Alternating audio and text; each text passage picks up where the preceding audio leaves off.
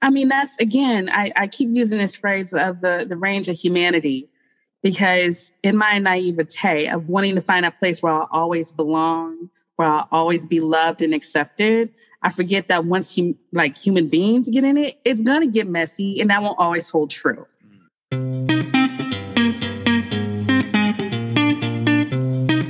Welcome to the Reclamation Podcast. My name is Aldo Martin. And I'm Cousin Eddie. And together, we're going to explore what it's like to be in and leave a religious cult. For more info on the Reclamation Podcast or to tell your story, follow me on Facebook, Instagram, or Twitter at Aldo B. Martin.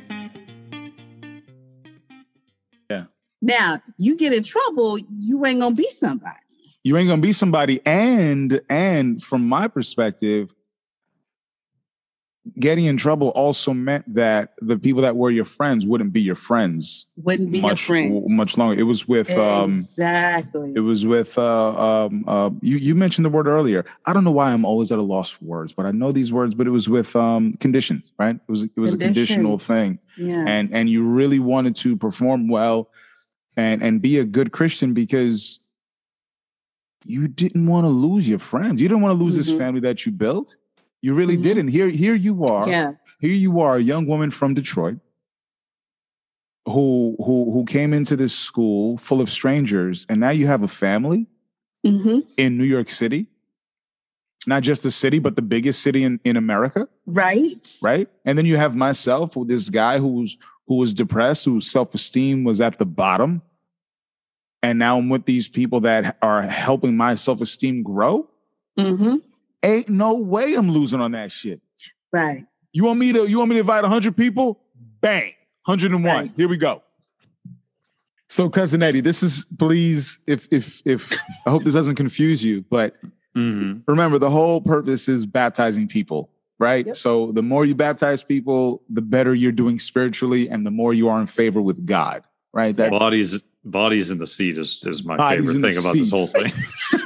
We're gonna name this this episode of this podcast that, that's, "Bodies yeah, in the Seats." Body in the seats. Yeah. but anyhow, what what I didn't really realize was that our church was also segregated. Yeah. We mm-hmm. had a lot of people from different races involved, but it was also very segregated. Mm-hmm. Now, and, and and so I guess what what I also want to to say, and Dr. Melton, uh, uh, tell me if you agree or not I guess we just thought that our church was beyond all that. Yeah. It was supposed to be beyond all these these yeah. man-made limitations and, and segregations, but in actuality, yeah. it was just it a was reflection there. of the world that was outside of us. And yeah. and if you called anybody out on it, if you tried to address it, and if you were not a person in position of power, oh, heaven forbid, you better not. Yeah, that was actually part of a, a process of disillusionment that started for me, where I began to recognize that there are some differences. Like the scales are falling off my eyes in a period of disillusionment. Like, yo, the things that I grew up hearing about in terms of racism and like interactions between black and white people in particular, that's here. Hmm. That's in the that that's in the building. Like in my my fat Joe fat Joe voice, like racism is in the building. like it's in the building. Yo, wow, so well that, done. That, well done. You, you know, listen, you know what? Um, I, I think you bring up a really, really interesting point because part of the reason why I want to put this uh, this information out there uh, this type of podcast out there is because people need to be warned of such organizations, right? And if there's any young people out there that are involved, or even older people, if you're involved in in in, in groups that can be determined uh, deemed as pseudo cults, please don't close your eyes and understand that the the very things that happen outside can happen within your organization too, right? Like all the, the the racism, the classism, you know, all the different types of segregation, the types of meanness, you know, if, uh, for lack of a better term, these things can happen in your organization too. Yeah. And one of the mistakes that I made was that I turned a blind eye to it for the sake of remaining a member. Yeah. right? So so the things that Dr. Melton is talking about, these are things that I also saw, but I didn't really address because I didn't want to, you know, uh, uh, uh, cause any waves and be ultimately kicked out. So yeah. I just I just wanted to, to to put that part in there. That piece right there, and again, this is not to disparage the individual people, but recognizing for me that that moment where oh my gosh this was the group that I thought was different than what I saw growing up in terms of yeah. hypocrisy. Right. Yeah. But again, I'm being exposed to the full range of humanity. And it was a yeah. period of disillusionment like, what, wait a minute, what is going on here? Right. Cognitive dissonance is a thing, meaning that I wanted to maintain this idea that this church was great, but I'm getting this conflicting information. This reality is piercing the bubble. How I resolved it was exactly what Mr. Um, Martin said, which is I'm not going to address it anymore, but I'm going to talk about it in my group and I'll yeah. validate it, but I'm not going to bring it or raise an alarm or challenge because if you challenge your spiritual elder, then you'll get discipled and then you'll get in trouble and then you'll be demoted and you might be kicked out, excommunicated, kicked out. Yeah. Right? Yeah. These are this is this is more complicated than I thought, isn't it?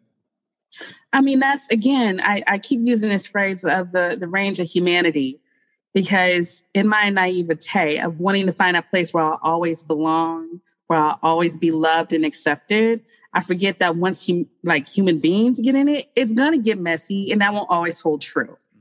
So going back to this period of disillusionment and how I tried to resolve it, like that's how I then began to move forward. Like I could show up and be my full authentic self in these relationships and in these spaces. And then in these other spaces, and I'll be performative, right? Now, as I'm saying that, like relationship, like the way that I think about people, and even, you know, with the job that I have, the career that I have, the training that I have, relationship to me is the basis of healing. And it's also the basis of wounds and hurt and unwellness. Okay. So I just want to put that out there to preface everything that I'm saying is always in the context of relationship. The other mm-hmm. relationship experience that I had during the time, um, I can, yeah, during the, the whole time was like my relationship with God, my spiritual life. And I will credit this group for one, learning the Bible, but then also learning how to pray, mm. right? Learning how to pray in a sense of not needing to have the Holy Ghost moments to be able to connect and emote to something bigger than me. Right. It didn't, it didn't have didn't, to be a ceremony. It didn't have to be a ceremony. I didn't have to be, you know, Shirley Caesar knowing how to pray. Like I didn't have to be these great orators that give these great prayers that are just, you know, musical, melodic, um, melodic. There's the word. But I could just talk to God. Like that was enough right? And so that piece is very dear to me. Mm. And it's also the place where I was most deeply wounded in terms mm. of like that relationship being shook, like my spiritual life, my relationship with God. That's what I still hold dear and practices and beliefs and ways of moving that are still part of my life. Now, the the human piece the organizational piece, eh, that's still a challenge for me. What, like what, there's certain. Mm-hmm. What made you want to leave? Was was there a no. Was there a a a uh, a single moment or was it a no, lead up? Cumulative. Like, so I'm good for a ghost. with anything. Like I, am I'm good for I'm what? good for ghosts. Like I what will just kind of fade. Like you ever seen that Homer Simpson meme meme where he, yeah, like, he goes to the bush into the, the, bushes? I'm good for that. That's just ghosting. Like I'm right. real good for that. Okay, I'm it. working on it. Okay, okay, got it. Okay. Embracing my full humanity. Okay. I'm working on it. But I'm okay. good for a ghost. So it wasn't like this again, this big moment of that's it. I'm done. I'm calling everybody and I'm letting them know I'm not coming back. Don't call. It wasn't any of that. It was like a it fade was, to black kind of thing. It was a fade to black. And what it, it was almost like a test. Let's see if anybody reaches out. Ooh. Let's see if anybody is concerned, and I didn't. Ooh. So I was able to fade real smooth. Oh man! So, so oh man! In a weird way, that just got me really excited because I'm like, like man, yeah, I would have done the same thing too. Like, like let's see who, uh let's see what happens if I do this. Like, I, I want to test the powers. and, you know, oddly enough, I think that's what happened with with a lot of people. Doctor mm-hmm. Melton, how long uh, were you a member of the organization? so I can say maybe three or four years because I don't know how to count that fading out. Do you know what I mean? So you, you're um, saying those three four years you were you mm-hmm. were wholeheartedly a member, but then after that time, mm, that phrase wholeheartedly I'm tripping over because I don't know if I can say that. I can definitely say wholeheartedly a member up until the letter, and so then that, that's that's like, 2003, and you 2003, got and, you, and so about 2005, I was like, eh. I, okay. I can't. Okay, so so you you you you came seven, about seven years. Is that right? Is that seven years? Would you say ninety nine? Oh no no 2000 no, no. 2001 is when I was baptized. No no no we got well we got to start with September 2000 though. I mean we September can't just start with 2000, the baptism. Right until I want to say like November December of 2005. Oh okay. Yeah, so that's a good five year stretch. It's a good five year stretch, five, six year stretch. I don't know why I'm trying to argue the numbers down. That might be still some of that internalized stigma of I wasn't part of it that long. I, that's, I, got out real true. quick. Like, that's funny. You know that's I mean? funny. Like, that's a that's a reality. Yeah, yeah, yeah. man. Oh, hold up. One, two, three, four. Okay. All right. Yeah. All right. Four years. Okay. But do you feel, but even though when we think about four years, right? Just just just just the word of it it sounds like a short time right it sounds like a yeah. short time but i'm sure it didn't feel like just four years no like thinking about those four years just developmentally right so freshman intense. in college graduated then in grad school to become a doctor we had 9-11 in yes that. we did right. we had the letter in that right so it felt like it was like being in New York was just overwhelming. Mm. So I was glad to leave, even though I was still part of the church, but I was glad to leave because it just felt like the city itself and all of what was happening was just overwhelming. I'm like, I'm out. Like, I don't, I'm good. And that's when this. you went to, to, to, to Arizona. That's when I first went to Arizona for grad school. so, so Dr. Mel, just so I understand, so, so you're leaving, you're leaving school you had you head straight to Arizona to go to grad school. That's Correct. beginning grad school. Okay. Correct. And While then it was I was member. one year, my first year of grad school, I was still attending services. Uh-huh. And then it was the fade. Yeah. It was the fade to black. Oh, I, I would love to get into uh, uh, the fade to black more, what was going on with that and all that stuff. But what made you want to fade to black? If there isn't a definitive moment of when you left, what made you yeah. want to fade to black? I, you know, it was a collection of moments that happened at that time. So mm. then trust was was continued to be chipped away at. From now, your end, right? Like it's a, it's eroding. End, like, it's a eroding y'all say slowly. You do this, yeah, but then you don't follow up, and yet you want me to still show up and perform huh. And I don't know if it was intentional. Like, I don't think they were being malicious. Mm-hmm. I do think that it was probably calculated. Mm-hmm. Well, you know, that's that's that's something interesting where it wasn't uh, malicious or intentional, but but that's how they treated everybody else, though, right? Yeah. So even if it wasn't malicious that or, or intended, that's what yeah. happened you know and this is where again my reflection of of the memories is allowing a bit more um grace is not the word but maybe a touch of objectivity right if i'm going to acknowledge the full range of humanity then i also acknowledge that con men are good at being cons and that the people that they have in their cons that are excited about it truly believe mm-hmm. what the con is. They bought into it. Mm-hmm. Why would they not yeah. want me to be a part of something great? Yeah, mm-hmm. yeah, yeah, yeah. Sure, you know sure, absolutely. Yeah, yeah, yeah. And so that's why I say, like, it felt really bad in the moment. And I couldn't articulate it as I, I, I believe I can now. It felt terrible in the moment. And in this moment, I can say, ah, it wasn't personal. No one asked me how I was doing or how I was feeling. I left no there again feeling dejected. Like, and, and, that's from and that's from two different sides, from the dead church and as well as the exactly. supposedly new movement.